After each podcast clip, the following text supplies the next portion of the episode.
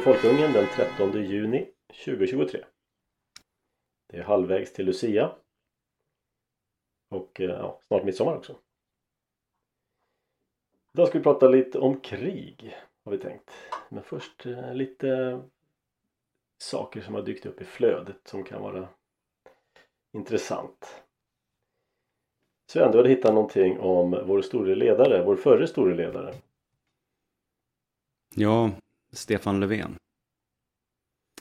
Uh, han, har, han har ju efter uh, sin avgång verkar ha haft lite svårt att få något vettigt arbete. Uh, han skulle ha någonting i FN men det verkar inte ha blivit något av det riktigt. Och... Så, mig, mig veterligen, så åtminstone där jag bor, så söker de mycket svetsare. Ja, men du förstår att det är nog inte en bra idé. Jag har hört rätt roliga historier. Han, han påbörjade ju sin, sin, sin både svetsarkarriär och fackliga karriär på Hägglunds i, i Örnsköldsvik. Och det går ju rätt så roliga historier där om, om eh, vad man gjorde för att fuska med ackord och, och sådär. Men eftersom jag inte vill hamna i någon förtalsprocess mot Stefan Löfven så tror jag, jag säger inte mer än så. Uh, men jag, jag, tror, jag tror inte att det är aktuellt för en ansvarskännande uh, verkare att anställa Stefan Löfven som svetsare. Ja, det är kanske bäst att inte släppa lös honom på ubåtarna som de tillverkar här i stan. Precis. Nej, men han har, han har, han har fått jobb. Uh, och uh, det har en koppling till några texter som jag har skrivit. En på Folkungen och en faktiskt på News Voice. Uh, eh, och den på News Voice den publicerades för två år sedan. Eh, och, och, det gick väldigt kortfattat och snabbt till så här att på sommaren så skulle SSUs riksorganisation då, förbundet, skulle ha årsstämma och man skulle välja en ny styrelse. Och precis som i de flesta andra föreningar så har man en valberedning som föreslår en styrelse då. Och eh, då föreslog man till ordförande, eh, eh, nu ska vi se, Amalia Rud Pedersen.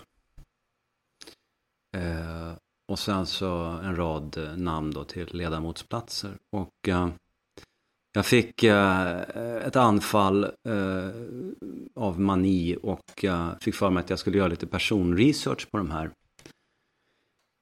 föreslagna namnen. Och det normala, ska man säga då, inom socialdemokratin, det är ju att eh, lagt valberedningsförslag ligger. Uh, det ska vara så förankrat så att när man väl går till omröstning uh, så är det bara en formalia fråga. Uh, det blev inte så demokratin gör sig icke besvär i partiet. Precis, det är en slags konsensusdemokrati. Uh, allas lika värde. Uh, men, men då visade det sig, och det, det, var flera, och det hinns inte med att gå in på här nu, men, men uh, det finns texter om det på Folkungen också. Eh, flera av ledamöterna har ju jävligt suspekt bakgrund, alltså man blir förvånad över hur, hur eh, vilket, eh, vilket frälse det är som, som har makten i Sverige. Eh, och hur, hur, hur politikernas avkommor förs fram och hur, hur, hur de ligger i säng med media kan man säga. Men i alla fall, Rud Pedersen. hennes föräldrar heter Mårten Rud Pedersen och Eh, nu ska vi se. Anneli Hultin, va? tror jag. Eller Hultén, Hultin eller Hultén. Och då är det så att eh, eh, moden då, hon eh, var på toppen av sin sossekarriär. Eh, satt hon i sossarnas partistyrelse och till och med i verkställande utskottet tror jag. Eh, och var kommunalråd i Göteborg. Och då har man liksom makt, då har man sossemakt. Eh, hon fick sen en reträttpost som landshövding. Eh, och vad hon gör idag det vet jag inte, hon kanske är landshövding fortfarande. Hennes make, eh, Mårten Rud eh, Pedersen, han är grundare av lobbyistföretaget eh, Rud Pedersen Public Affairs Company till och med. som eh, bland annat, eller kanske framför allt sysslar med vapenindustri, lobby. Eh, det var dit Sten Tomhylsan Tolgfors han gavs ju då av allmogen smeknamnet Tomhylsan. Det var försvarsministern i, i Reinfeldts regering, en av dem.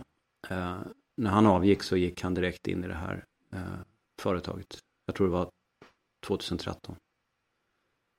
Eh, då skrev Aftonbladet... Han var väl även en försvarsminister som inte har gjort militärtjänst? Var det inte så? Eller var Malaya? Ja, ja, ja, det, ja, precis. Det var, något, något sånt var det. Något sånt var det.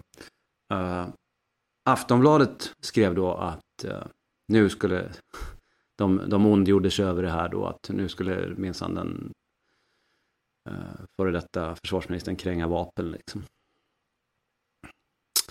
Uh, den här uh, Amalia Rud Pedersen då, hon är ju då dotter till Mårten Rud Pedersen som sagt och uh, Hultin då.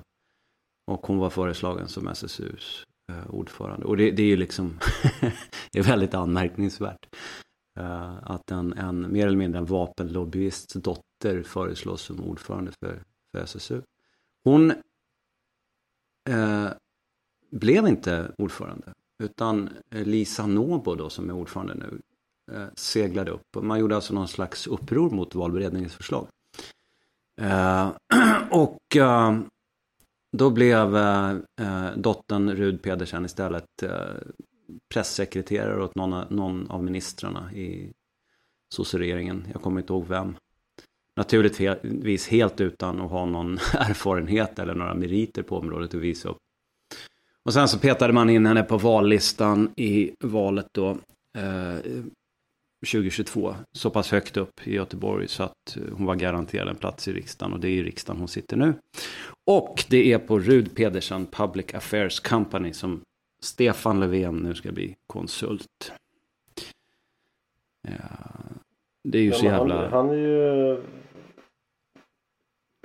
kvalificerad vapen. Ja, ja. Han, han, men han, är kvalif han är ju kvalificerad. Det, det man vill, enda man vill åt från de här människorna det är ju deras kontaktnät och deras politiska kontakter. Det, det, det är den kompetens de tillför. De, de kan ju liksom ingenting i sak. Uh, utan de ska ju kratta manegen och bana väg för, för eh, eh, uh, uh, Rud Pedersen Public Affairs Companys kunder.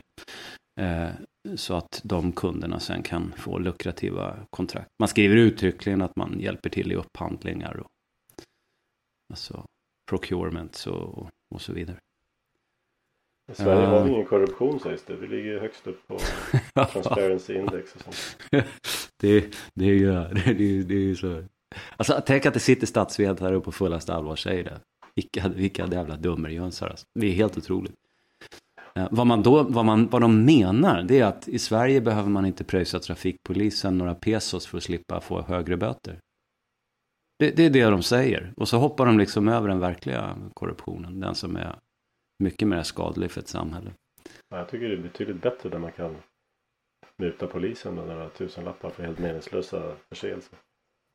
Precis. Man kan fråga sig, har man likhet inför korruptionen? Är den dålig då? Så... Alla kan köpa sig loss för samma pris.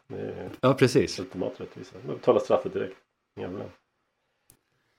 Nej, men han ska börja jobba där. Uh, det verkar inte bli någon större upprördhet över det här. Uh, Sosse-valboskapen fattar ingenting naturligtvis. Kommer fortsätta rösta på sossarna. Vet inte vad Rud Pedersen är överhuvudtaget.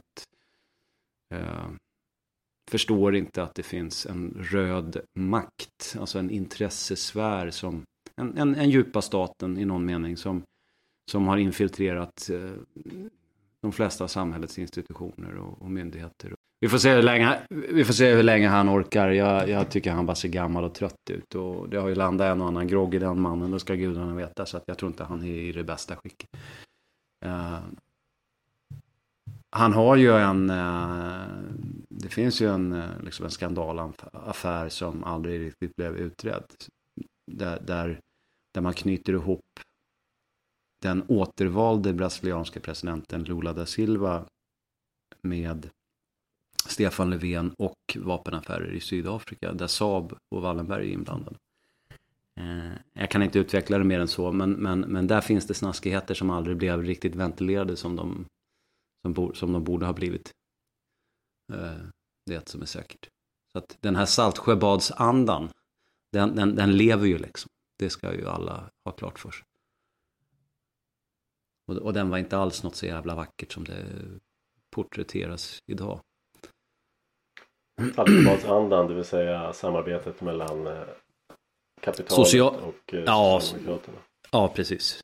Det var ju inte ett samarbete med, med liksom politiken, det var ett samarbete med socialdemokratin. Här kan man snacka om att eh, svika arbetarna. Ja, återigen, de är en intresseförening. Eh, som, som, det vill säga det är, det, är en, det, är en, det är en rörelse som vilar på korruption. Där man lurar då de här idealisterna. Det finns ju goda människor, förvirrade människor inom socialdemokratin. Det är ju liksom, alla är ju inte cyniska maktfigurer. Utan, eh, de är förvirrade på det sättet att de tror att sina egna ledare är goda. De är förvirrade på det sättet att de tror att socialism och semisocialism leder till ett gott, välfungerande samhälle. Det, det är falskt, det gör det inte.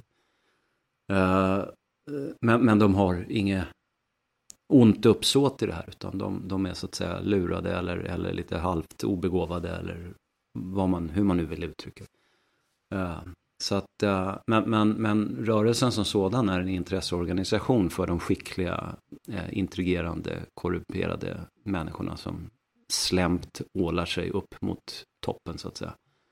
Mm. Nej, det hade behövts mm. riktig fackföreningsrörelse. Det hade inte skadat. Nej. Det där är någonting annat. Absolut. Ja, nästa ämne. Jag tänkte, jag tänkte vi ska ta lite om um, dagis. Det heter ju dagis. Vissa kallar det förskola men det är dagis. Eh, jo, nysvenskarna man gör ju det finns tydligen ett åliggande hos kommunerna från högre ort att man ska bedriva uppsökande verksamhet bland familjer och föräldrar där eh, barnen inte går på dagis. Och kampanjer och så vidare, öppna hus. Men det verkar inte vara så populärt.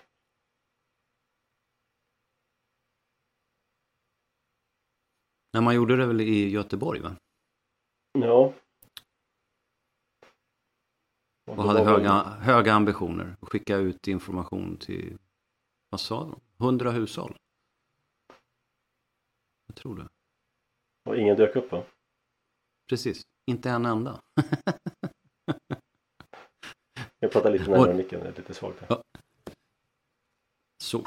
Ja. Eh, nej, inte en enda av hundra familjer dök upp. Trots att man bemödade, sig, bemödade sig att skicka ut det här, tror jag på om det var sex eller sju olika språk. Och man var väldigt ambitiös. Varför eh, är eh, gästarbetarna inte intresserade av dagis tro? Det är ju höjden av frihet och eh, barnutveckling. De ser väl vad de får för pengarna. Så att... Även om det inte är de som står för hela kostnaden så är det ju väl säkert någon symbolisk avgift de får betala och eh, de är väl inte intresserade av att det allmänna som det heter ska uppfostra deras barn. Och, och framförallt så ser de ju på vilket sätt det allmänna uppfostrar barn. Och förfasas säkerligen. De behöver ju bara slå på Barnkanalen liksom på tv för att, för att förstå att fan det här är ju ingenting som vi vill. Mm.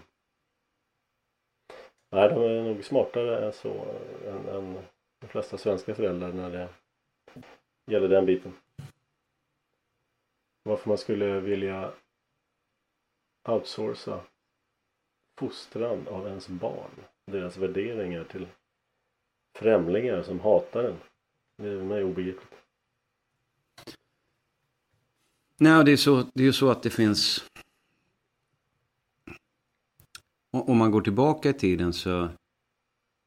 Eh, om vi tar utgångspunkt i dagis kontra förskola så har man ju då... Man har ju gått ifrån att kalla det daghem till att kalla det förskola. Det är ju för att man man från politiskt håll har velat ge det en aura av skola. Och eh, eh, det vill säga inte bara, inte bara barnpassning då. Även om den här uppfostrande sidan har funnits med hela tiden sedan start, det vet vi. Så, så har den ju förstärkts med tiden. Och framförallt nu på slutet, skulle jag vilja påstå. Det är en enorm skillnad. Eh, min dotter, vad blir det? Hon, eh, ja det är väl en 16 år sedan nu. Hon slutade på dagis. Och det har ju förändrats enormt mycket sedan dess. Jag brukar ge som... Ja, förlåt. Ja, och, och jag, jag, jag, jag tänker liksom... För, för, de flesta familjer, de har ju då... De har ju ett barnpassningsbehov, helt enkelt. Och det kan man ha synpunkter på, men de flesta har det behovet därför att skatterna är sådana, både dess storlek och utformning, att eh, de flesta hushåll så måste båda föräldrarna arbeta. Ja, man tvingas ju redan betala för det där. Och Precis. det gör att man inte har råd att inte nyttja det. Ja. Och sen då när man då ändå, när man, då så att säga är tvungen att anlita barnomsorgstjänster från ja, framförallt kommunen då. Då vill man ju naturligtvis att den tid som ens barn vistas där ska vara meningsfull då. Och då de flesta föräldrar tänker då i termer av att ja, det ska finnas aktiviteter och, och, och sådär. Barnen ska få ut och leka och, och vad det kan vara. De, de tänker ju inte i termer av att eh, dagis Eh, ska ha en, någon slags akademisk plan för att uppfostra barnen. De vill ju naturligtvis att, att barnen ska få utvecklas i någon mening och ja, lära sig saker.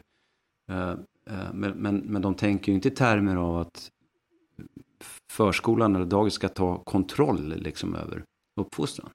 Skulle man lägga fram det på det sättet, då skulle naturligtvis många fler föräldrar spjärna emot. Men då kommer vi till de här som gästarbetarna som absolut inte var intresserade av dagis. Det här var ju nyanlända det handlade om. Eh, det vill säga människor som i princip allihopa de saknar arbete. Det vill säga incitamentet barnpassning, det finns inte. Så att de gör ju verkligen en bedömning. Mår bet barnen bättre av att vara hemma här med mig eller oss? Eller mår de bättre av att vara på dagis? Och, tänk, uh, tänk, tänk, att du flyttar till Afrika. Uh, så är Kenya. och så kommer myndigheterna där och säger att ditt barn ska gå på dagis. Ganska intressant. Precis hur, hur många skulle säga ja men absolut. Ja. så lämnar man in barnet på kenyanskt dagis. Ja, det, det. Jag tror att eh, vi kommer se med tiden. Jag tror man redan ser resultatet. Psykiska sjukdomar och så. Men att det här är ett gigantiskt experiment. Lämna in ettåringar på anstalt. Långa arbetsdagar. Tänk vad kul att komma hämtar upp sitt barn på dagis så säger de Ja idag har lille Pelle sagt sitt första ord. Ja vad kul. Vad sa han då? Ja, fröken eller någonting sånt. Eller idag har lilla Lisa tagit, eh, gått sitt första steg. Missa alla de där sakerna. Vill du veta en sak Claes? Ja, ja, gärna. Det är nog fara värt att jag är en sån människa som har haft det så. Jag äh, min mor var ensamstående, hon är inte i livet längre, men eh, hon var ensamstående och jag var enda barn. Och eh, på den tiden så kunde man inte vara hemma till barnet var ett år gammalt. Så ja, med föräldrapenning menar du? Precis, utan ja. hon kunde vara hemma sex månader med någon typ av ersättning som det gick att överleva på. Efter det så var det någon sån här dagpenning ungefär. Va? 30 spänn eller vad det kan ha varit på den tiden. Som inte, räckte ju inte till. Och då fanns det, då fanns det särskilda daghem som hade spädbarnsavdelningar. Eh, så att jag fick gå på ett sånt dagis. Och det låg längre bort då än det naturliga dagiset att gå på. Så att fick jag gå på det där dagiset med spädbarnsavdelning fram till den punkt i tiden jag var tillräckligt gammal för att börja på det dagis som låg närmast. Mm. Uh, så att, uh, ja, så, så, så, så, var det för en del på den tiden. Uh, jag har funderat en hel del på det där faktiskt, sen när jag fått egna barn. Och, alltså, just det här med hur man ska betrakta det här. Jag har kommit fram till att man har en, man har en syn, de flesta människor har en syn på barnomsorg i kommunal regi som går ut på att nej men eh, det funkar ju bra för mig så det här är, det är säkert inget problem. Eh, men sen har jag då i andra sammanhang kommit att tänka i termer av alternativkostnad och det är ju tillämpbart även här. Va? va? Hur hade livet varit om, om man istället hade gjort, bara för att en variant ja, det var good enough just för mig. Så betyder ju inte det att det inte fanns någonting som var mycket bättre.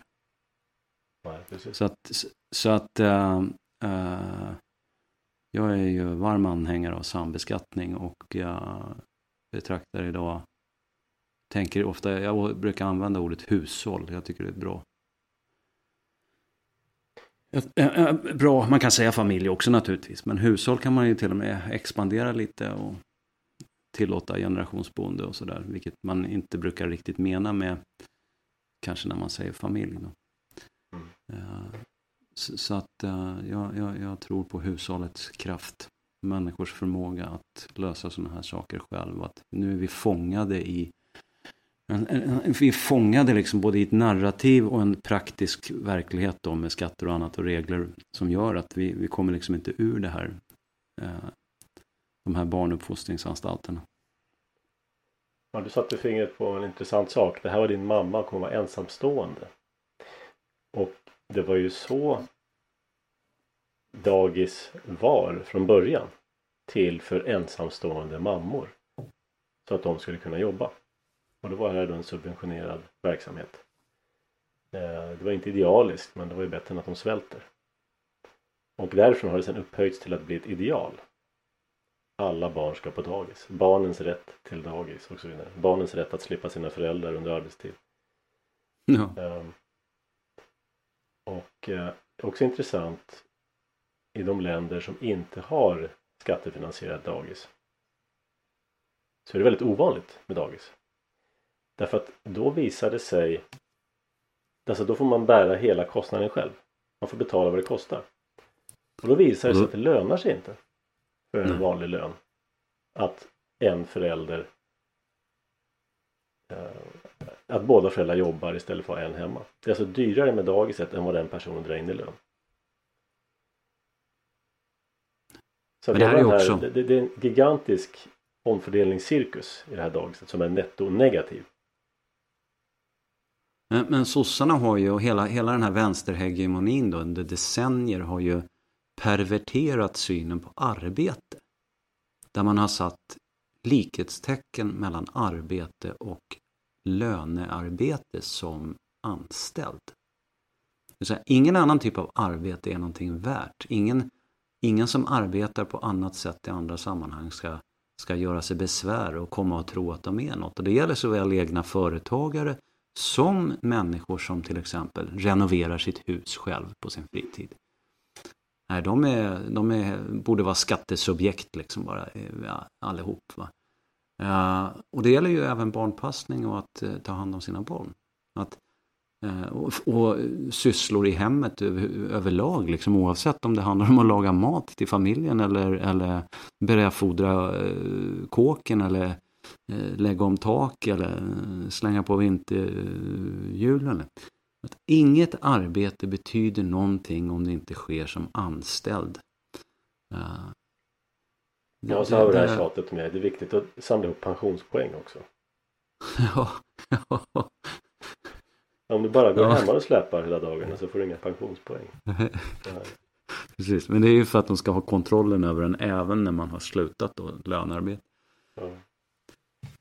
Hur skulle Nej, det se jag, ut om... Jag har alltid resonerat så här att det viktigaste för mig det är nästa generation av min ett. Och eh, i de allra flesta situationer så är mamman viktigare för barn, åtminstone när de är små. Och eh, vem som helst kan ju dra in deg genom att jobba på ett kontor eller en fabrik. Men alla har inte de modersegenskaper som behövs när barnen är små. Det är mamman som har dem. Och då är det ju vansinnigt att jag skulle leka mamma och min fru skulle gå, gå till fabriken.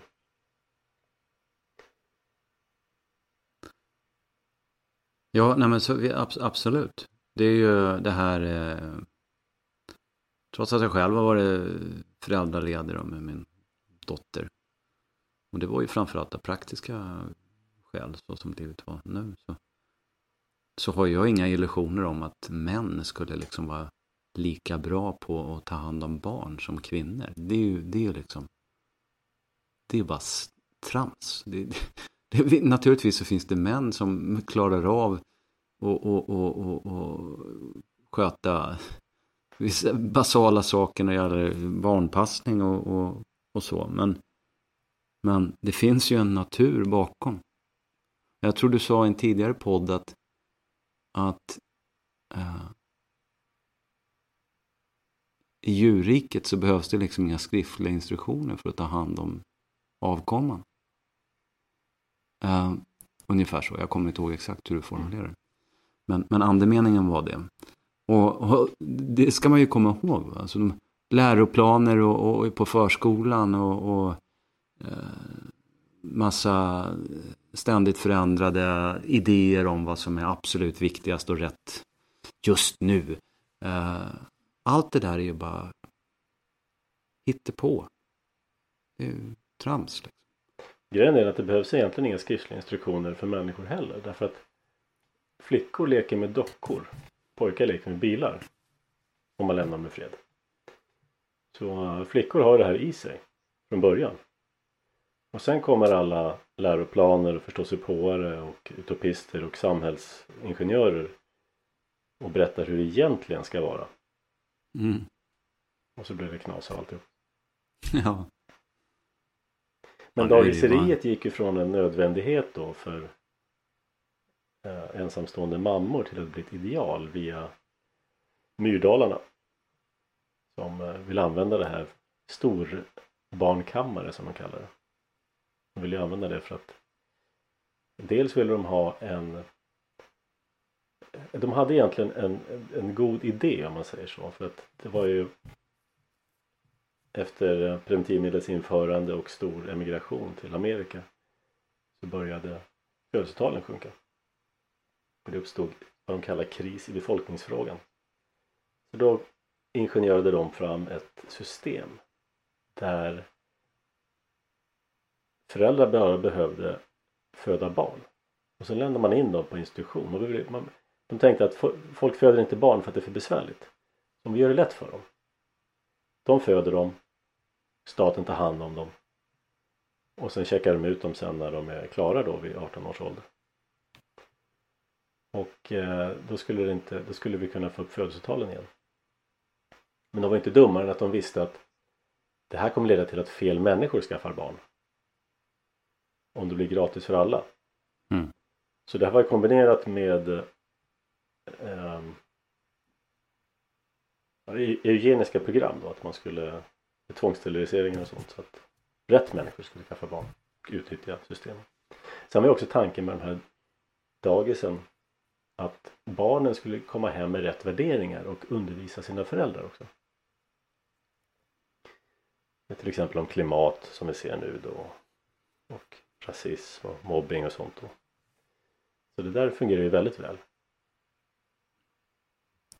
Det här att fel, fel människor skaffar barn. Jag vill bara passa på att rekommendera faktiskt en, en webb-tv eh, produktion. Uh, nu vet jag inte vad den heter, om den för titel, men jag tror att det är en repris. Men den ligger väl relativt högt upp i flödet på SvebTV nu. Det är Mikael Wilgert intervjuar Karl Olof Arnstberg, den pensionerade professorn i etnologi.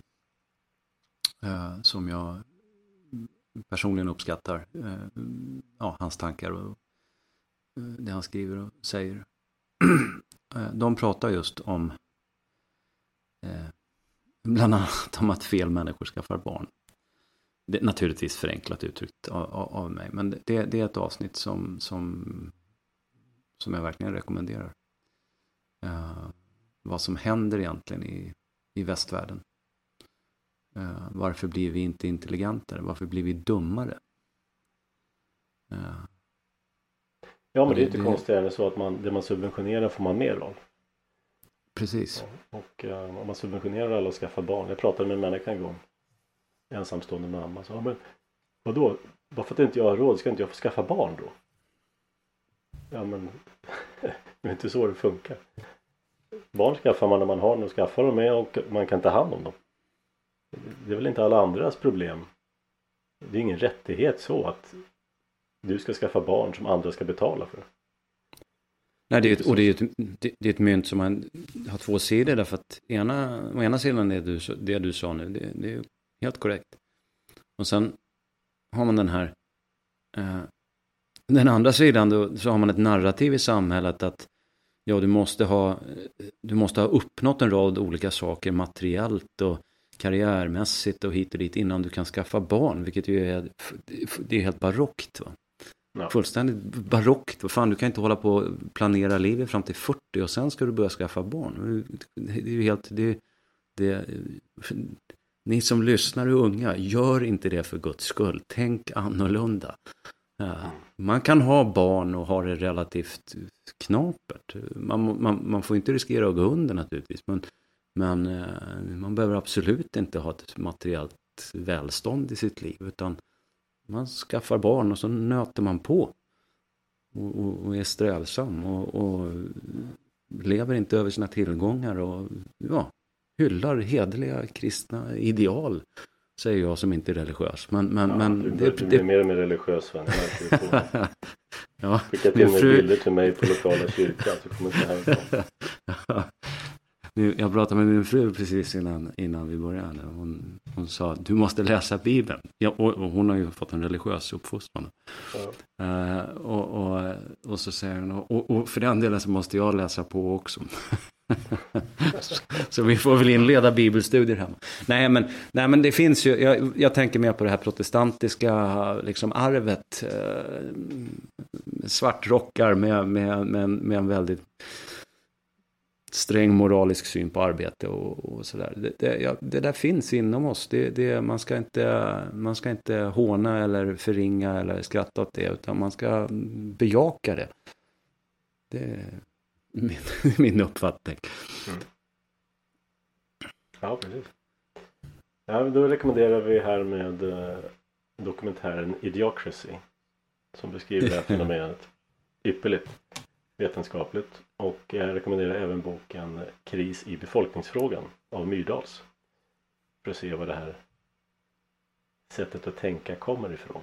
Varifrån kommer den sociala ingenjörskonsten? Det finns för övrigt ett väldigt intressant en inledning där där de talar om varför det är viktigt att inte låta befolkningstalen födelsetalen falla. Då tar de upp ett antal argument. De börjar då med, med Malthus och hans teorier. Men sen så tar de upp argument. De tar upp flera argument eh, mot eh, alltså de, de vederlägger argument som menar att man, vi behöver ingen befolkningsökning. Eller vi behöver inte ens upprätthålla befolkningen. Det är okej om den faller. Och eh, ett av argumenten de vederlägger då det säger att ja om vi inte är tillräckligt stor befolkning så kommer utomstående horder kunna tränga in och ta över landet för vi kommer inte, ens, kommer inte kunna försvara oss längre. Och så vederlägger de det här och säger att ja, det där är, är falskt. Men det finns andra bra argument för befolkning och så vidare. Eh, intressant. Intressant bok. Mm. Se hur de sociala uh, tänkte en gång i tiden. Vi kan göra en liten övergång till Kina där eftersom vi ska prata lite Kina. Men tänkte passa på att nämna då. Med risk för att jag nämnt det tidigare då. Men det är ändå rätt så färska uppgifter. Eh, jag har själv en, en syn på Kina. Att det är Kina som är de, de två stora problemen i världen. Det är Kina och USA. Eh, de står bakom en hel del av problemen vi ser i världen av geopolitisk natur. Eh, och Kina har tydliga ambitioner att dominera. Det har naturligtvis USA också, men, men Kina är, är, är något i... Ja, de är liksom i... USA är på dekis och Kina är på uppgång. Ja, precis. Men, då finns det en sak då som glädjer mig när det gäller Kina. Som inte talar för Kinas fördel. Och det är just kris och befolkningsfrågan. Därför att de drev ettbarnspolitiken alldeles för långt. Och det sägs att i år så kommer Indien passera Kina sett till antalet arbetsföra människor i befolkningen. Så alltså antalet arbetsföra människor i befolkningen kommer alltså bli fler i Indien i år än i Kina. Och det beror på att Kina har en väldigt skev befolkningspyramid som dessutom kommer att förvärras. Så att det som kan på lite sikt här sätta verkliga käppar i hjulet för Kinas uh, maktambitioner, det är, det är deras egen demografi. Uh, det tycker jag är intressant. Det är svårt att återhämta sig från ettbarnspolitiken. Det tar tid. Ja, det, det, precis. Det tar tid. Det tar väldigt tid. Vi får se vad, hur västvärlden återhämtar sig från eh, konsekvenserna av covid-politiken. Det tycks ju också ha påverkat födelsetalen. Även om experterna naturligtvis förnekar alla samband. Men får man inte ens, eh, om man inte ens trycker på i samhället, i skola och i offentligheten, på nyheterna och så vidare, att eh, vi behöver faktiskt skaffa två barn i varje familj för att det här ska gå plus minus noll. Ja. När, när, man, när man aldrig säger det överhuvudtaget så är det inte konstigt att födelsetalen sjunker till, ja, till just ingenting. De är katastrofalt, katastrofalt låga nu. Precis. Jo, jag tror aldrig jag avslutade min poäng. Det där med det, det Myrdalarna sa om att de inte skaffar barn så kommer då utomstående horder. Min poäng var naturligtvis att det är ungefär det vi ser idag. Men det kanske framgick. Ja, precis. Bra. Mm. Eh, vi ska prata lite, lite krig. Det krigas ju en del i vårt närområde. Det är inte så långt bort till, till Ukraina. Frågan är om det här kommer sprida sig. Ehm, jag tycker det finns många intressanta paralleller. Det, är en väldigt intressant tid att leva i faktiskt. Vi har ju studerat till leda andra världskriget och första världskriget. Inte för att vi har gjort det på ett sätt som gör det begripligt men det har diskuterats i alla fall. Och det är ingen ände på antalet andra världskrigsfilmer på Netflix och så vidare. Men det som de här nästan alltid saknar det är en förklaring om hur kriget uppstod. Ja, det var skottet i Sarajevo som startade första världskriget. Ja, okej, okay, det var gnistan som tände krutet. Men innan dess så har det utvecklats enorma spänningar och allianser har uppstått och så vidare. Ehm, andra världskriget, ja det var egentligen bara en, en vapenvila mellan andra och första världskriget. Så att det, det händer ju ofta intressanta saker innan ett krig uppstår. Och eh, en del av det som vi har sett nu det har man ju sett i andra krig, i andra tider också. Och ofta så börjar det med ekonomiska Eh, ja, en ekonomisk krigföring. Och eh, en av de, ja det är ju olika typer av handelshinder och handelsbojkotter och grejer. Det sägs, jag minns inte vem som sa det här, där, där varor inte korsar, kan korsa gränser. Där kommer soldater korsa gränser. Och det är kanske inte så att bara för att inte vi förhandlar med Eh, Ryssland så kommer eller Ukraina eller Ryssland så kommer Ryssland komma hit. Det är ju snarare så att det ligger gemensamma krafter bakom. Men eh, handelsbojkottar är ofta det första steget i krig. Och det gjorde man naturligtvis mot Tyskland gjorde man ju det i det här kriget och um, det var i det här sammanhanget, om jag inte minns fel, som texter som Made in började stämplas på olika varor. Att man inte skulle köpa Finas varor. Det var alltså ingen Mm. kvalitetsstämpel utan det var syftade till att skrämma folk från att köpa de här varorna. Eller om man gick på ICA då på 30-talet så stod det vi säljer inte längre Marabous choklad och sådär. Eller någon tysk choklad eller något sånt. Så det började lite mjukt med ekonomisk krigföring. Ehm, och sen brukar det eskalera till valutakontroller. Det vill säga att du kan inte fritt föra över pengar till andra valutor och andra länder. Staten inför reglerade växelkurser. Den säger hur mycket är en dollar värd. Det avgörs inte längre på, på en marknad. En annan sak som man brukar se det är ju ja, råvaror givetvis. Det är en speciell typ av varor som som man då gärna bojkottar. Um, nu har det här slagit, slagit fel när det gäller Ryssland som är en stor råvaruexportör. Det har ju drabbat Europa mer än eh, Ryssland självt. Tyskland är ju riktigt, riktigt på, på dekis nu. Först stänga av sina kärnkraftverk och sen stänga av gasimporten från eh, Ryssland. Eller deras allierade såg till att stänga av den åt dem. De De får, visserligen, i... de får visserligen köpa in gas men de köper den i flytande form från USA på båt istället för via pipeline. Tio gånger Precis. dyrare ungefär. Precis, det var precis vad jag skulle säga. De sitter i knät på USA nu när det gäller LNG. Att, eh, Precis. Jag läste någonstans att eh, Tyskland har ett 40-tal amerikanska installationer inklusive då fullfjädrade baser och vissa av dem med kärnvapen. Italien har 100 stycken tror jag nämnde tidigare. Jag vet inte hur många Japan har men helt klart är de här länderna fortfarande ockuperade. Eh, och Tyskland är ju som en, eh, en misshandlad hustru. Lever i ett misshandelsförhållande med sin så kallade allierade. Som förstör energiförsörjningen och propagerar dekadenta ideologier. Och ändå sitter man där och Ja. lyder. nej, jag menar, ju, jag menar ju på att USA har ju ingen som helst... Eh, de känner ju ingen sympati för eller solidaritet med kontinentala Europa. Nej, tvärtom tror jag.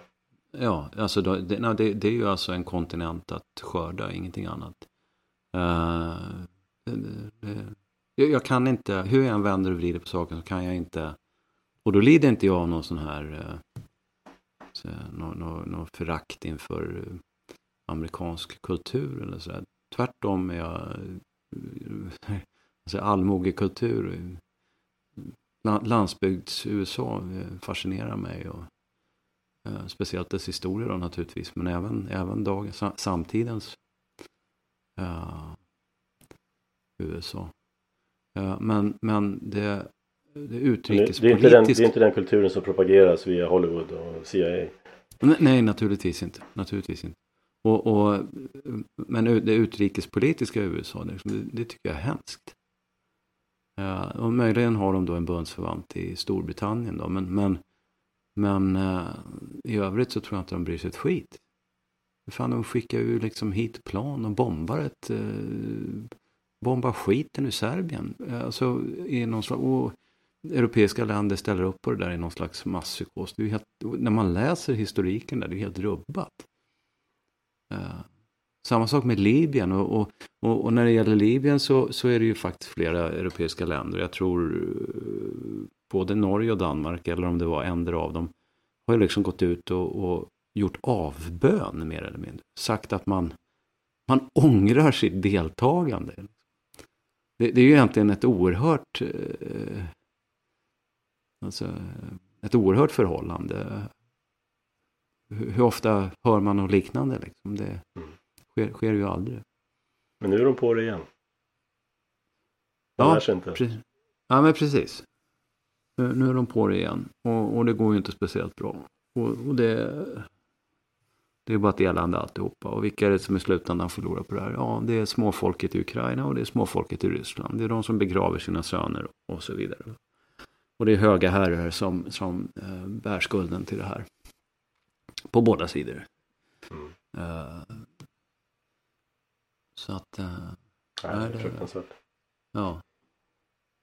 Och sen ser vi också då i vårt eget land och hur man kan. Ja, och medierna blir ju helt... Ja, de är, jag, jag, jag, jag, jag, jag menar att jag menar nog att Sverige befinner sig i, i ett krigstillstånd i, sett ur vissa synvinklar då. Eh, media är framförallt det. Va? Ja, vår media beter sig som att vi skulle vara en stridande part i ett krig. Man eh, rapporterar inte objektivt längre. Man, man, eh, det är en bisarr känsla att kunna ta del av grejer på nätet och, och sen först efter tre, fyra dagar så står det i, i Sveriges Television så på deras hemsida eller Dagens Nyheter att kanske är det så att enligt obekräftade uppgifter så har man själv suttit och tittat på videomaterial i flera dagar som visar just att det är så. Uh, Lyka, rykande leoparder och... ja, ja, ja visst. helt knäppt alltså. Ja. Helt knäppt. Eh, och och eh, det fungerar ju därför att vi som har en mer offensiv informationshämtning så att säga i, vår, i vårt liv.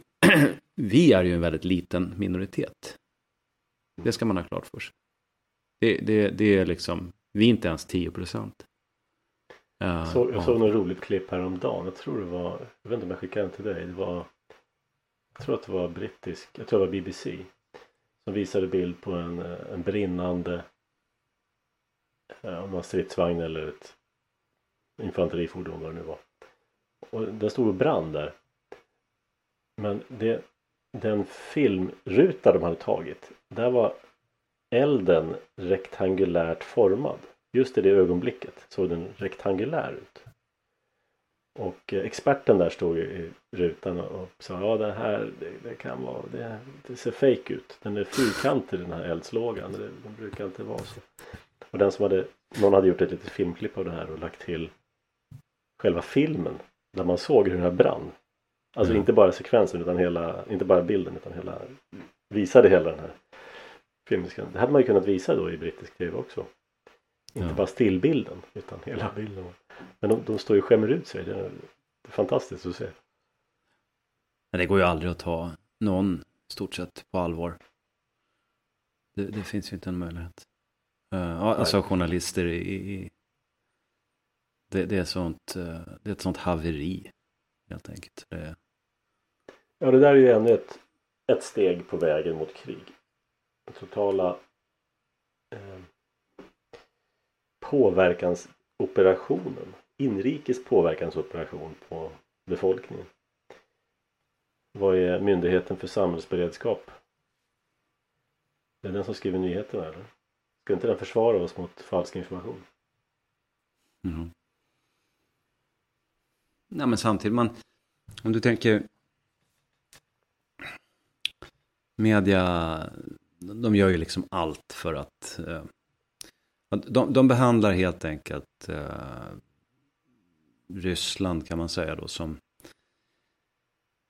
som att vi skulle vara i krig med Ryssland. Ja. Och på sätt och vis så är vi det. Vi har skänkt eh, vapen till, till Ukraina för så en fruktansvärd massa miljarder. 50 pansarskyttefordon CV90. Och, och, och, och, och 15 000 pansarskott. Eh, och vad det nu är mer. Eh, eh, Samtidigt som det sker så ställer vi in en repövning för 1400 soldater. För att det saknas kängor och regnställ. Ja, det är ju på riktigt. Och det är någon upphandling eller vad det är som har gått galet. Va? Och, och Är det möjligen Så här- att de gamla regnställen inte är CE-märkta? Måste kasseras. eller så är det, ah, det var någon giftig mjuk, mjukgörare i plasten. Eller? men men, ja, ja, men det, det, det, det, är två bilder. Det, det, det, de här sakerna står ju som kontrast mot varandra. Va? Alltså hur kan man som journalist ena dagen skriva någon slags know-how reportage om eh, stridsfordon 90. Eh, och att ett helt gäng försvinner iväg till Ukraina. För att nästa rapporterar om att repövningen ställs in för 1400 pers på grund av saknade regnställ och kängor. Utan att man sen kopplar liksom ihop de här sakerna och liksom frågar våra makthavare, ja men vänta nu, hur ska vi egentligen ha det med vårt militära försvar? Ska vi ha ett militärt försvar? Eller ska vi försvara Sverige genom att rusta upp andra länders arméer?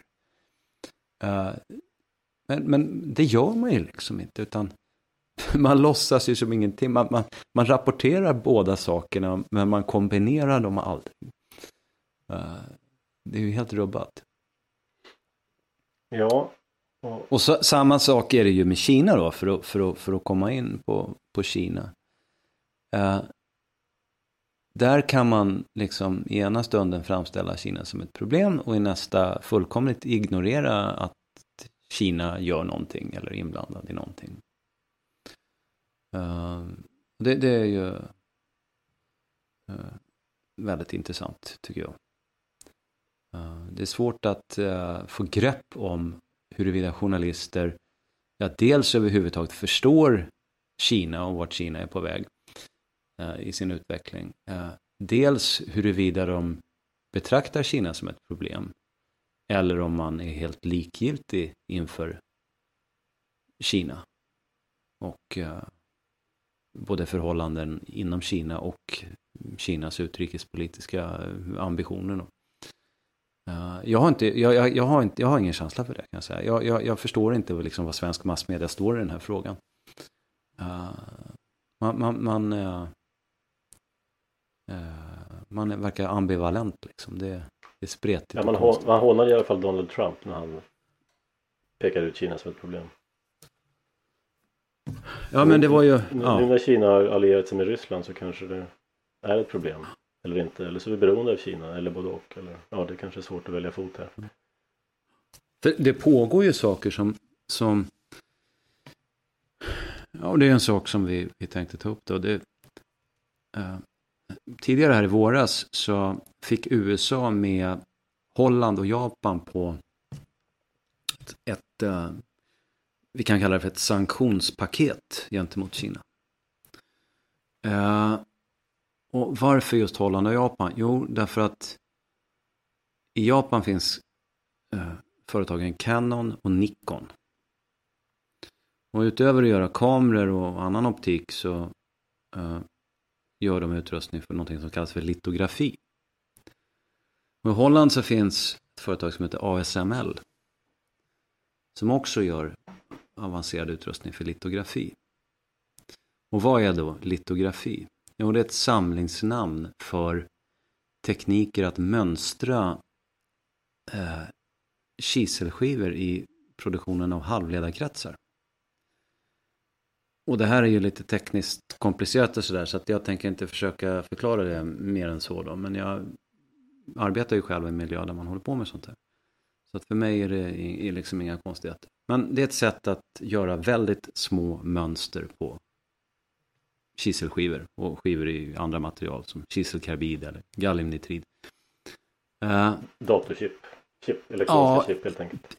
Precis, men även kraftkomponenter och liksom egentligen det som är hela grunden för vår moderna uh, automatiserade existens. Uh, kraftkomponenter, elektronik, IC-kretsar, allt ifrån vad som finns i en top notch PC-maskin till vad som finns i vindkraftverken. Liksom. Uh, och... Uh, Åh nej, riskerar vi vindkraftens framtid nu? ja, nej, det kanske var ett dumt eh, exempel. Men, men, eh, men det är inte bara IC-kretsar om jag säger så. Men eh, de, de allra mest avancerade chippen de kräver väldigt små mönster kan man kanske uttrycka det på lekmannaspråk. Och ju mindre mönster, man kommer ner på avstånd på nanometernivå, då, då krävs det allt mer avancerad litografi. Och det finns bara några få då tillverkare av sådan utrustning och de finns i Japan och Holland och därför vill man då att Kina ska inte få tillgång till det. Så Kina har egen halvledartillverkning och de, de kommer starkt på det här området. Eh, men man vill med sådana här sanktioner eh, begränsa deras utvecklingsmöjligheter. Då. Eh, och det här var, beslutades i våras. Nu fångade jag upp på en telegramkanal att i Holland så går man nu vidare med det här på det sättet att man förbereder ett lagförslag. Där man vill begränsa kinesiska studenters tillgång till viss teknik.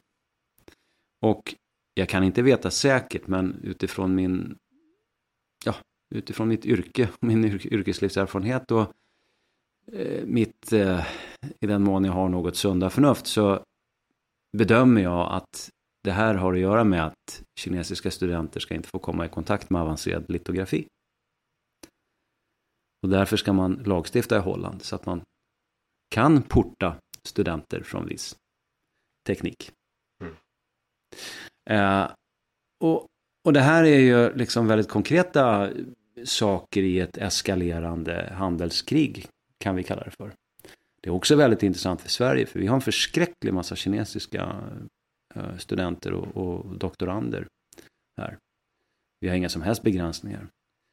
Eh, det är kineser, indier och iranier som är de vanligaste inom, inom teknik och naturvetenskap så är de de vanligaste nationaliteterna på utländska doktorander. Det blir, alltså, det blir ännu, ett, ännu en lapp på det juridiska lapptäcket. Det är okej okay ja. med kineser men de får inte ägna sig åt eh, studier i ämne X, Y och Z. Precis. Dit är vi på väg nu. Alltså, lag, lagsystemet är ju så absurt redan. Och det är massa specialgrejer och hej och hå hit och dit. Jag, jag, tror ju inte alls på sånt här. Jag tror ju på frihandel. Trots att jag ser Kina som ett, ett, ett hot. Ett, ett högst påtagligt och rejält hot. Till skillnad från Ryssland. Ett alternativ hade uh, varit att säga mycket enklare. Uh, alla, alla kineser på visum här. Ni har ett år på er sen är det just. Avsluta det tror jag ska... studier eller någonting sånt. Eller en vecka, vad man nu vill ha. Men istället ska vi ha en massa konstiga speciallagar. Ja, ja visst. Ja, eh, jo, så, så är det ju. Men jag, jag, tror inte att, jag tror vi skulle, jag skulle, tror vi skulle lida väldigt ont om vi försökte göra oss av med, så att säga, människorna, kineserna. Däremot så tycker jag att det är väldigt angeläget att begränsa främmande makts ägande av infrastruktur på vårt territorium. Det gäller inte bara Kina för den delen, det gäller alla andra länder också. Tycker att vi skulle vara riktigt sådär ultranationalistiska i det avseendet. Där så att Expo gör i byxorna liksom. Ja men hela men, grejen med ägande har ju blivit lite grann av en eh, kuriositet. Behöver, man behöver inte äga sina, vi ska inte äga någonting och vara uh, You will own nothing and you will be happy. Uh, gigekonomi. Ehm, SJ behöver inte äga sina tåg. Ehm, Telia behöver inte äga sina nät. Kommunerna behöver inte äga sina byggnader. Alltså alla har läst samma managementböcker på från flygplatskioskarna. Eh, va? Och, och det här är ju en sån filosofi. Ja men eh, sälj av dina tillgångar och hyr tillbaks dem. Då får du, då får du en lättare balansräkning. Då får du bättre nyckeltal och finare värdering på aktiemarknaden mm. och så mm. vidare. Eh, visst, när tiderna är bra och stabila så är det helt okej okay att inte äga. Men tiderna är inte alltid stabila och bra. Rätt vad det smäller det. Och då är det bra och tryggt att kunna äga istället för att hyra.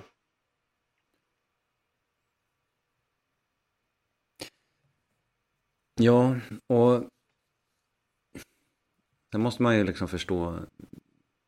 Man kan inte, man kan inte utgå från att eh, det finns en inneboende godhet hos sådana här utländska intressenter då. Eh, så här, man måste betrakta deras agerande och deras avsikter med, med, med skepsis. Alltså, skepsis är sunt. Det är, det är, det är överlevarens eh, egenskap. Ja, det är en gren av det kritiska tänkandet som skolan säger sig uh, utbilda våra barn Skepsis. ja, det råder väl delade meningar om de gör det. Uh. Nej, det gör de inte, men det står i läroplanen att de gör det. Kritiskt tänkande mot traditionella värderingar är det handlar om. Normkritik. Jag vet inte. Säga till små barn idag att ja, nej, får absolut inte uh, följa med vuxna människor hem och så vidare. Eller, ja, det är väl kränkande att säga det. Jag vet inte. Ja, ja, precis. Men det finns ett, uh, uppe hos mig faktiskt i, i mitt hemlän Västernorrland så finns det ett rykande färskt exempel på hur hur kineserna ska nästla sig in och hur fel det kan bli i kontakten med efterblivna svenska politiker. Och då är det så här att i, i Västernorrlands län som består av sju kommuner Sundsvall är den största kommunen och Örnsköldsviks kommun är den näst största. Sundsvall har knappt 100 000 invånare. Eh, då har Sundsvall, Timrå och Härnösand och de ligger liksom på rad längs med kusten. Eh, där Timrå då ligger norr om Sundsvall och Härnösand norr om Timrå. Och Timrå är som en liten förortskommun kan man säga till, till Sundsvall. Det är säkert någon som retar sig på den beskrivningen. Men stora delar av Timrå blir i praktiken som en förortskommun till Sundsvall. Man, det tar bara en kort stund från centralorten Timrå med bil till, till Sundsvall. Liksom. Ungefär som att Sollentuna är en egen kommun men, men det ligger ju liksom mitt i Stockholm i någon mening. Eh, och de här tre kommunerna de bildade ett företag, Torsboda Industrial Park eller något sånt där. Vars syfte var att ta en bit mark i, i Torsboda i Timrå kommun och eh, försöka då exploatera det. Få eh, industrietableringar där. Och då är man ju då man är inspirerad helt enkelt av Northvolt i Skellefteå. Ja, det är massor med kommuner över hela Sverige då som går kräftgång i ekonomiskt och demografiskt. Som drömmer då om stora företagsetableringar. Man ska få fabriker och så ska det bli någon slags uh, bruksorten 2.0 brukar jag säga. Och så ska Batterifabrik alla bli... drömmer alla kommunpampar om. Ja visst. Uh, och då har man då sytt ihop en deal med ett kinesiskt företag som heter Shanghai Putalai.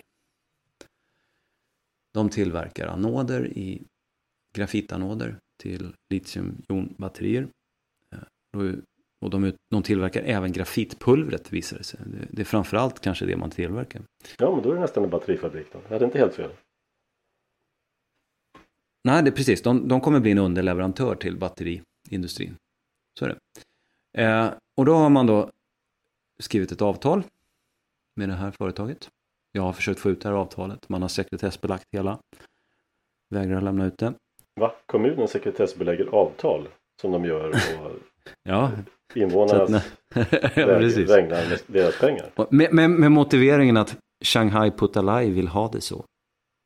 Och den är ju rätt skön. Så att det kinesiska, så liksom det, här, det här företaget från den kinesiska nackskottsdiktaturen, de vill ha det på det här sättet. Så okej. Okay.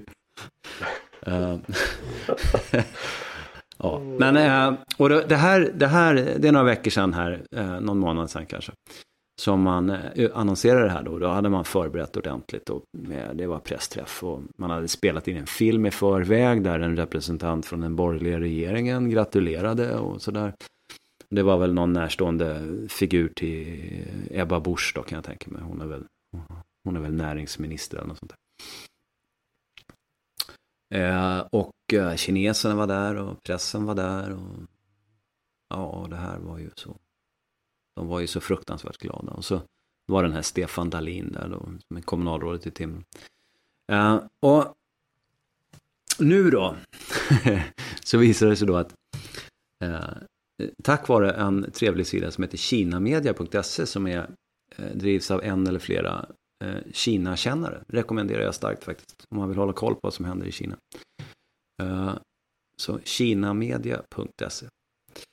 Eh, de eh, visade ju på att eh, Shanghai Potalai, de har ett dotterbolag i eh, den här regionen Xinjiang tror jag den heter. Eh, eller Xiang eller något sånt. Det är den här regionen där folkslaget uigurer bor. Som är ett, något slags, någon slags crossover mellan ett turkiskt folkslag och asiater. Som är muslimer och de har en Eh, det är ett distinkt folk. De har ett distinkt utseende. De har sina sedvänjor och, och sin religion. Och, och, de är fullkomligt förtryckta av kineserna. Då. Eh, värsta formen av eh, kulturimperialism eller vad vi ska kalla det. De sätter dem i koncentrationsläger mer eller mindre. Uppfostring, tar, tar deras barn ifrån dem och river deras moskéer och, och liksom uh, varje nationalist bör de har, se... De har skolplikt och dagisplikt. Ja, det kan man lugnt säga. De har... Ja, du, är, du, du blir betraktad bara som, en, som arbetskraft och som en, någon, någonting som ska omprogrammeras och inlämnas i den kinesiska planekonomiska produktionsapparaten, ungefär. Uh, och där har då Shanghai Putalai ett dotterbolag.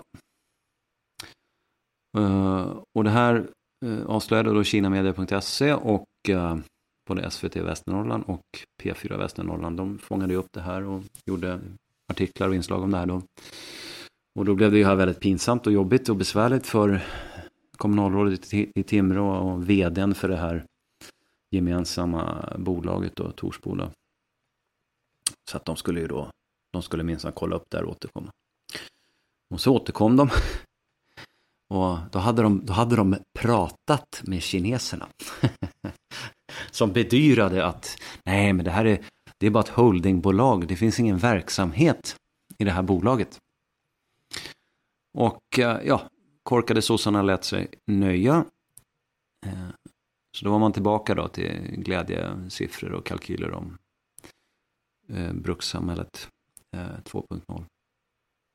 Varpå en eh, klipsk eh, journalist, en tjej på P4 Västernorrland, tillsammans med någon, eh, någon central ja, på Sveriges Radio, någon Kina-korrespondent eller Kina-kännare eller något sånt där. Va? Också en kvinna, eh, de gjorde lite research och då hittade de att, dels så hittade de att det här bolaget som bara skulle vara ett holdingbolag, de hade sådana här miljötillståndsansökningar eh, då i Kina. För att även i Kina finns det sånt. Eh, eh, sånt gör man ju bara om man har verksamhet. Eh, och vad ännu roligare var, det finns en stor jobb, det finns ju massor med stora jobbsajter i Kina naturligtvis. Och på en av de här så hittade de ju det här bolaget sökte eh, folk, alltså till, så, alldeles uppenbart till en operativ verksamhet. Då. Så att det är inte alls ett holdingbolag utan verksamhet. Det, det, är ett bolag som är verksamt i den här eh, regionen då. Och USA har ju eh, ett importförbud mot alla varor som är tillverkade där eller innehåller delar som är tillverkade där. Så att eh, där är vi liksom nu. Det ska bli väldigt intressant att se hur, hur för avtalet med Shanghai Potalai, det är ju påskrivet. Eh, förmodligen så är de så oskickliga affärer så att det finns ingen klausul som, som, som kan användas för att häva det här avtalet. Jag tänker på när man åker norrut förbi Gävle där så kommer man till den här kinesbyggnaden. Vad heter den här? Mm. Gate. Uh, ja, precis. Dragon Gate. Dragon Gate, ja. jag misstänker att de här grejerna kommer bli någonting liknande. När det här är färdigt. Men det är ju väldigt, ja, det är konstigt det här naiviteten gentemot Kina. Och hyckleri. Ja, precis. Det går bra att handla med men uh, inte andra. Ja. Och den här kvinnliga journalisten på P4, hon bjöd in, eller bjöd in, hon intervjuade en, eh, en liten udda man. Han hade varit kulturattaché för Sverige i Peking. Misstänker att han pratar kinesiska då. Eh, hur som helst måste han vara väldigt kunnig i den kinesiska kulturen. Och, eh, han var nämligen forskare nu i Asienstudier som det hette vid ett amerikanskt universitet. Och det borde ju då rimligen vara med inriktning på Kina. Och han, han uttryckte sig ju nästan han uttryckte sig så rakt på sak att det blev nästan plumpt. Liksom. Det var, kineserna ljuger, man måste fatta att kineserna ljuger. Fattar man inte det, då fattar man ingenting. alla, eh, eh, alla företag i Kina är klämda mellan statens officiella sanningar och liksom verkligheten. Eh, och därför måste alla företag också ljuga. Alla ljuger. så, så att, alltså en underbar intervju i det sammanhanget. Liksom. Det, det, Eh, men där sitter man nu då, så att man, man, liksom, man släpper in Kina. Eh, Kina har eh, över 70 miljarder i investeringar tror jag det är.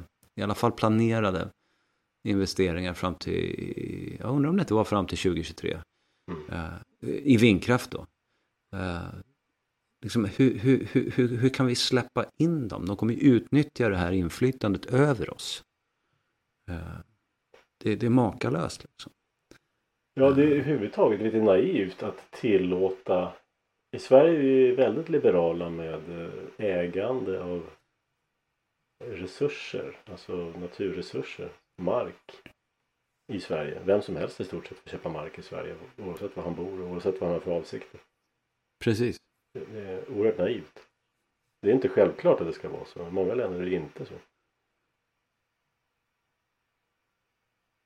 Nej, det är... Man kan ju jämföra med Ryssland som man har hållit på och jävlats med i alltså, så lång tid jag kan minnas nästan. Alltså, det började ju nästan omedelbart efter det att Jeltsin försvann.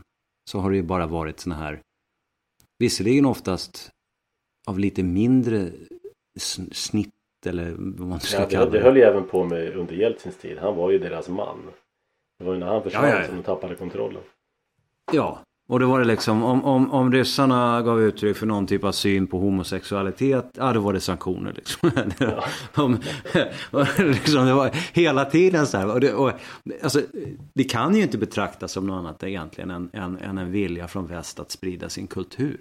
Och, alltså, det är ju per definition kulturimperialism. Liksom, ett av de begreppen som vänstern eh, liksom, faktiskt hade visst fog för att, eh, för att skapa. Om, jag utgår bara ifrån att det, det, var, det var där det skapades. Jag vet faktiskt. Du kan säga Men, värderingar istället för kultur. Ja, värderingsspridande. Ja. Uh, och sen finns det ju den här uh, uh, japanska historikern som skrev, jag undrar om inte det var på 90-talet, den här boken som har blivit berömd, His Historiens slut. Eh, som argumenterar då på något sätt, jag har inte läst den själv, men argumenterar tror jag för att eh, liksom den liberalismen eh, vann ungefär. Va? Och nu blir det en liberal hegemoni och västerländsk kultur för hela slanten. Och, ja, det kan vi rekommendera Per Kaufmans artikel på Folkungen. Mm. Två snäpp neråt i listan ungefär. Precis. Jag, jag, såg att de hade vänligheten att publicera den i Frihetsnytt också. Jaha, den vidare publicerad, okej. Okay. Ja. Trevligt. Mm. Eh, mer referens till Folkungen. Så ja, som den, ska vara. Den, den var här först.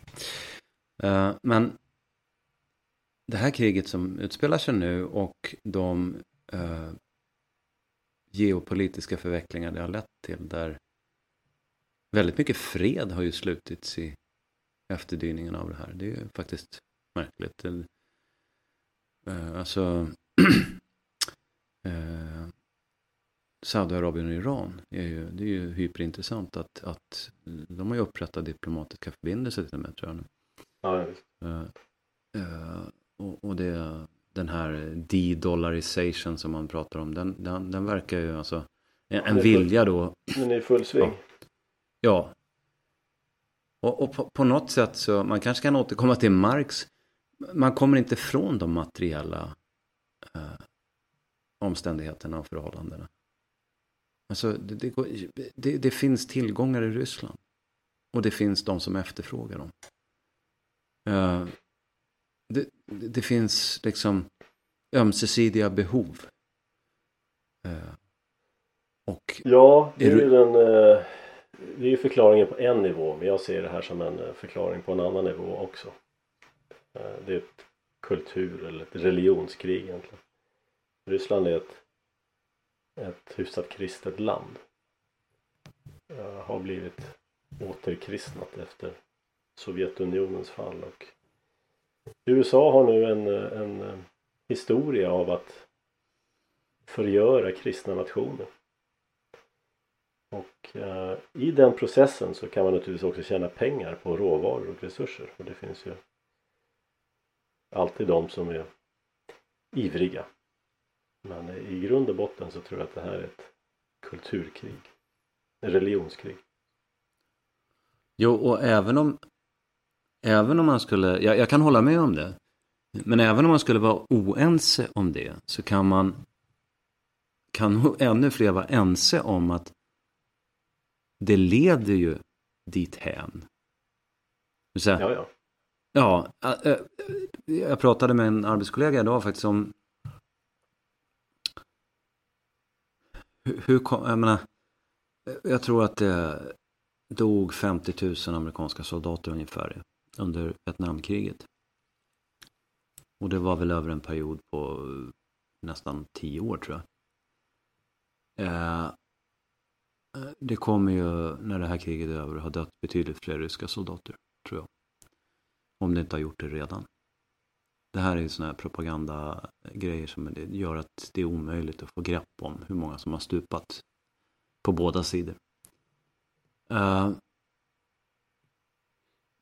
det här kriget är dokumenterat på ett sätt som inget annat krig tidigare i historien. Det finns foton och video och, och från det här kriget mer än alla tidigare krig tillsammans. Ja, den är nu pågående menar du? Ja, mm. i det här, ja. Och, och de här, båda sidor skapar hjältesagor. Alltså, man, man, det, här, det här kriget kommer prägla de här två länderna för lång tid fram. Långt efter det att själva kriget är över. Och uh, det finns så oerhört my mycket material där. Alltså av liksom allt ifrån bragder till det, det tragiska.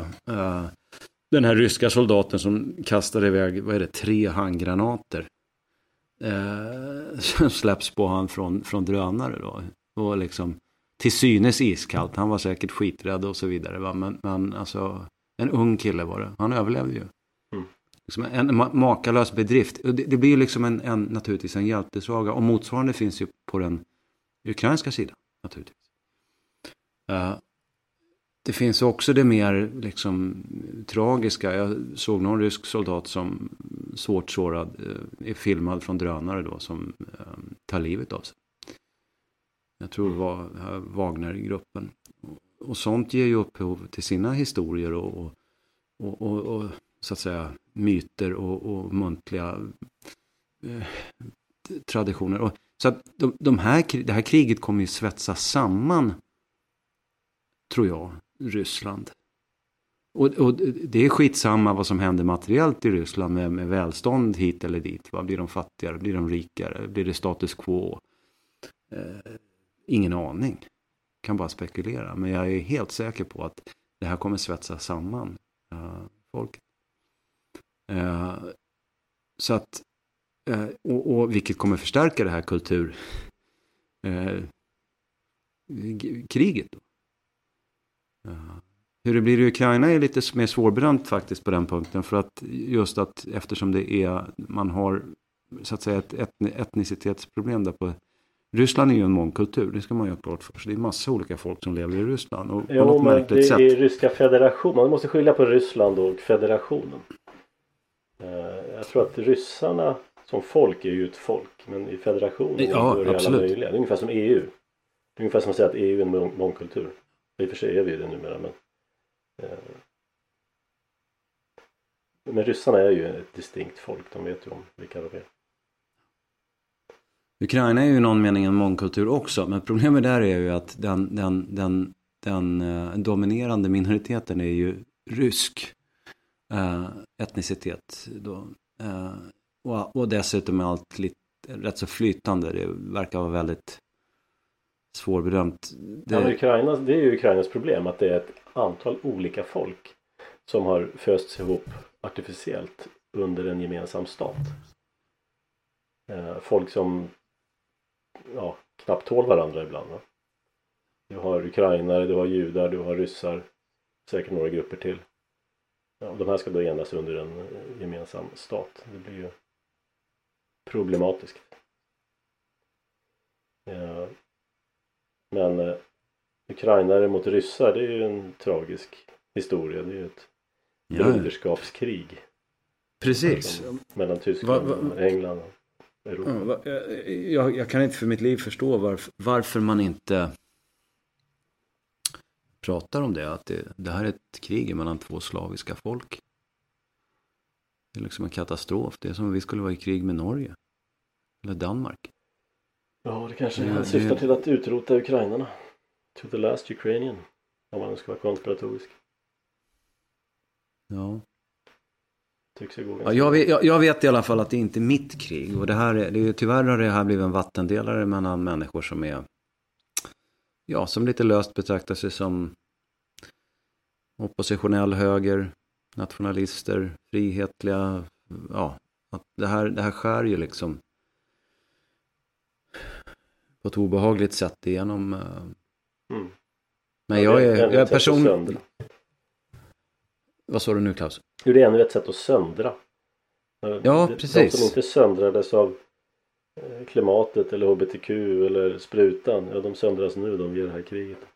Ja. De, de här, det presenteras ständigt de här konfliktytorna liksom som, Mm. som, eh, som ingen tjänar på att bråka om. Liksom. Och jag, jag accepterar det helt enkelt inte att jag förväntas eh, bli våldsamt mycket mer upprörd över det här kriget än, någ, än över något annat krig. Så det dör ju människor över hela världen i, i, i, i, i våld och elände. Uh, det, det, det enda rimliga som jag ser det, det är att man skulle arbeta för ett, eh, jag kallar det inte ens för fred, utan ett vapenstillestånd. Det är liksom det, det, det enda som, som tar slut på död, lemlästning och förstörelse, det är ett vapenstillestånd. Det, det, det, det liksom, de här jävla amsagorna från, ja, som Lars Wildräng och på, på Cornucopia, liksom, som, som, som, som, som profiterar, alltså vilket jävla äckel alltså, vi, som profiterar i, i, sin, i karriären kring sin person på det här. Det, det, det, det är så det är liksom. Eh, det, det är så obehagligt, det finns hur många sådana här som helst. Uh, som, som han är liksom synnerligen göra- patetisk. Menar, det- han är så förblindad av sin världsbild att han inte kan ta in eh, motsägande information. Ja, det, det jag, jag vet inte vad jag ska säga. Det, det, det, det, det är bara knäppt alltihop. Men det här egentligen så, så det här då den sista punkten jag tänkte ta upp då i det här. Det är ju det här med alliansbildning inför krig. Man väljer lag. Man ska, man ska vara med i ett lag. Eh, Och det här har ju många problem. Det är ju så att det skapar en falsk känsla av styrka och trygghet. Jag vet inte, har du sett den jättegamla filmen Police Academy? Polisskolan Mm. 1. Ja, jag kommer finns, inte ihåg ett där finns det en scen i Men, alla fall. Det är en av killarna som står och muckar med någon som är på andra sidan ett staket.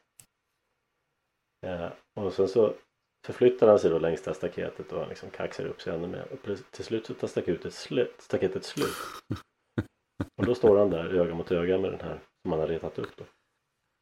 Lite grann är det så med de här allianserna. Som gör små länder som eh, baltländerna och Finland och Sverige. Även Ukraina. Väldigt kaxiga, mer kaxiga än de kan eh, de har förmåga till. För de tror att de kommer bli skyddade.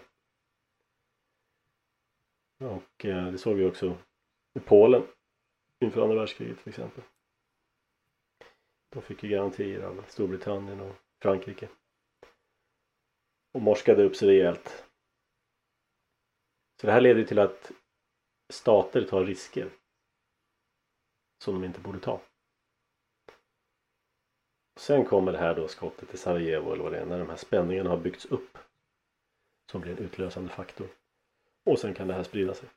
När man har ingått allians och gett garantier, ömsesidiga garantier till andra stater. Om vi hamnar i krig med dem då kommer vi, ja, då trillar de in en efter en och så, så växer det här.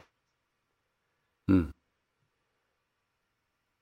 Och i det läget så hade det kanske inte varit helt fel att vara alliansfri.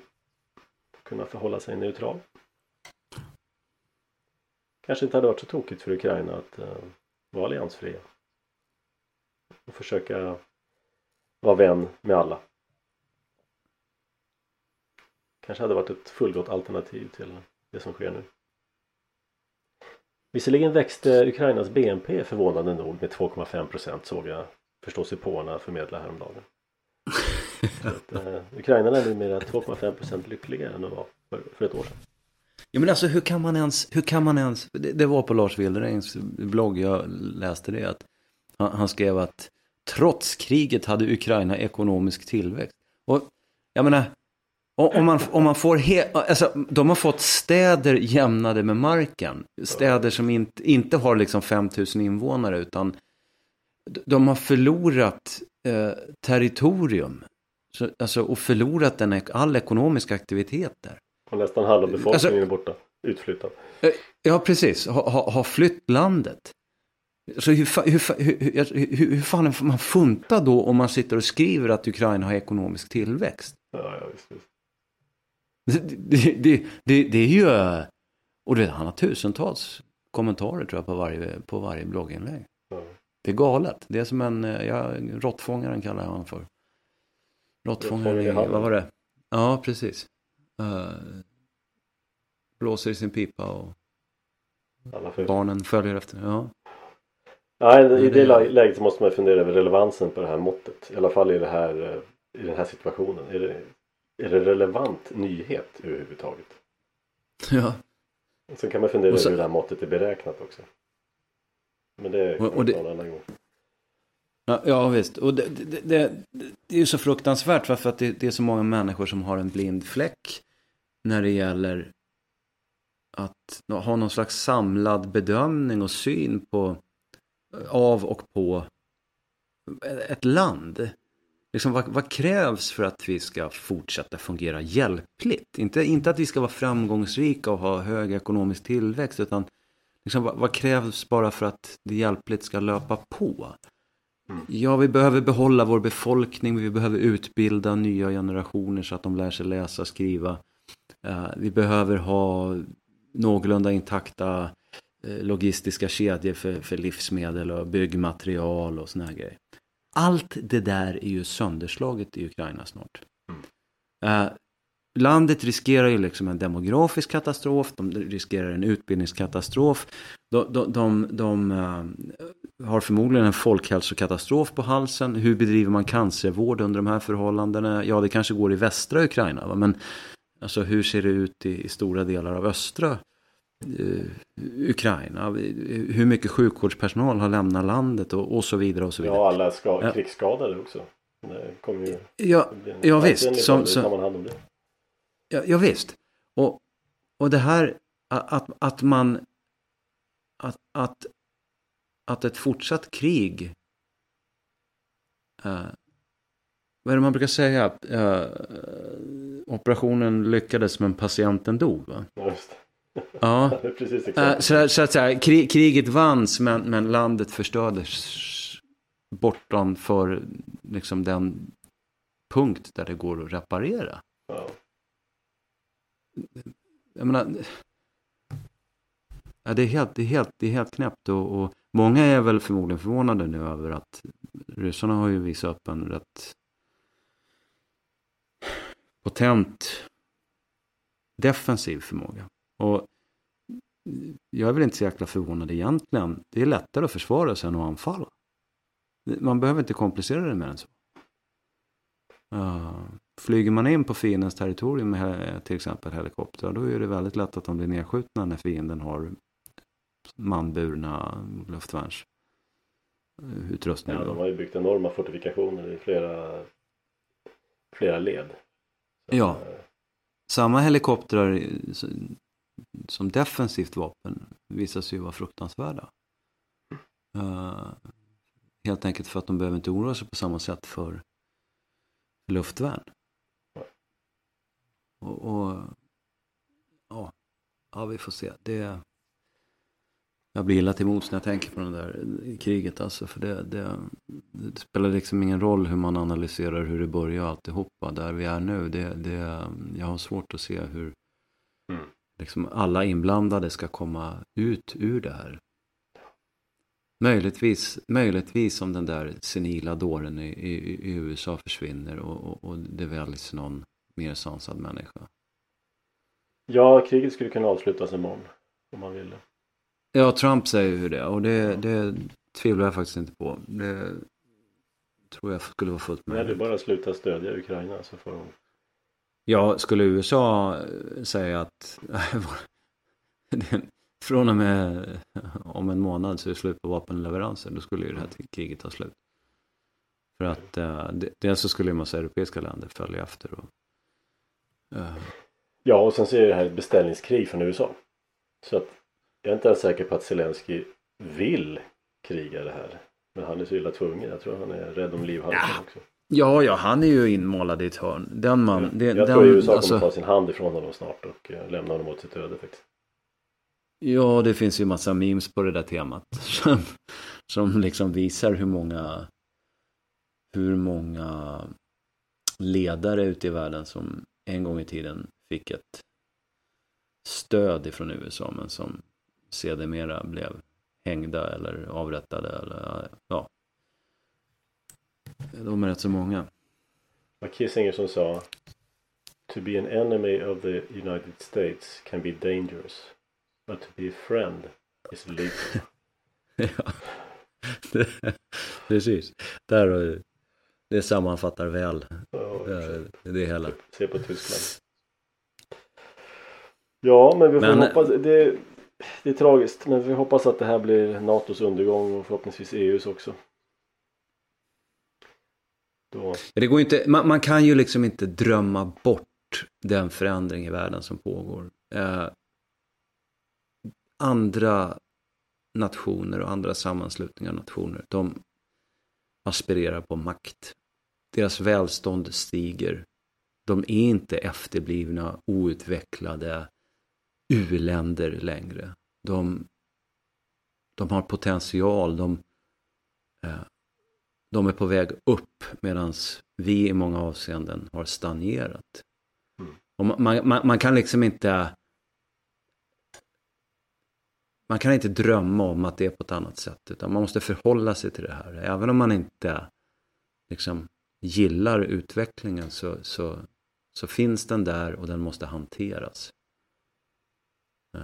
Ja, och även om man inte gillar länderna så kan man ju handla med dem för att gynna sig själv. Precis. Och istället, istället för att fokusera på att ha militär närvaro i Ukraina eller Mali eller så kan man ju koncentrera sig bara på att ha ett eget försvar. Ja, det går alldeles utmärkt. Ja. Det är lite grann den här eh, kaxigheten.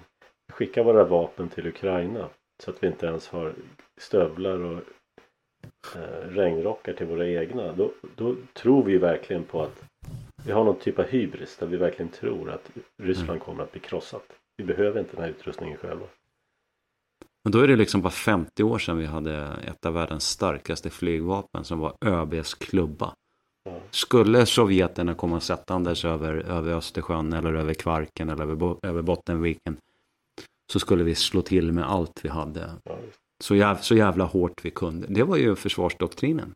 Till och med ett tag så ingick ju till och med att vi skulle, vi skulle kärnvapenbomba eh, Baltikum då förmodligen. Alltså ren vedergällnings... Det, där, det, det, programmet avvecklade man ju men eh, det fanns med där i, i flyga ja. lågt över Öster, Östersjön in över och så, så liksom lobba in kärnvapenladdning. Och... Alltså vi hade ju världens mest badass stridspiloter i Sverige. Ja. De flög på 20 meters höjd. Det var ingen annan som övade på det sättet. Rent livsfarligt. Strök med en hel del piloter också men de var, de var massa. 600 stycken från 1945 ja. fram till ja, vilket datum det nu var i modern tid. Och nu säger Så de upp sig för att man får dålig lön. Ja. Efter att man har lagt x antal miljoner på utbildning. Mm. Ja, det, är- det är helt otroligt. Helt otroligt. Men vi slutar på en eh, positiv eh, en positiv anda med att Ukraina har 2,5 procents BNP-tillväxt och eh, förhoppningsvis så innebär detta slutet för NATO. Något annat positivt? Ah, nu står det still. Det, är- det, är vackert väder, det är vackert väder, Klaus. Ja, det är så. Jag drar, jag drar till med det. Bra så. Då hörs vi snart igen. Får ha det så bra så länge. Detsamma. Tack för ikväll.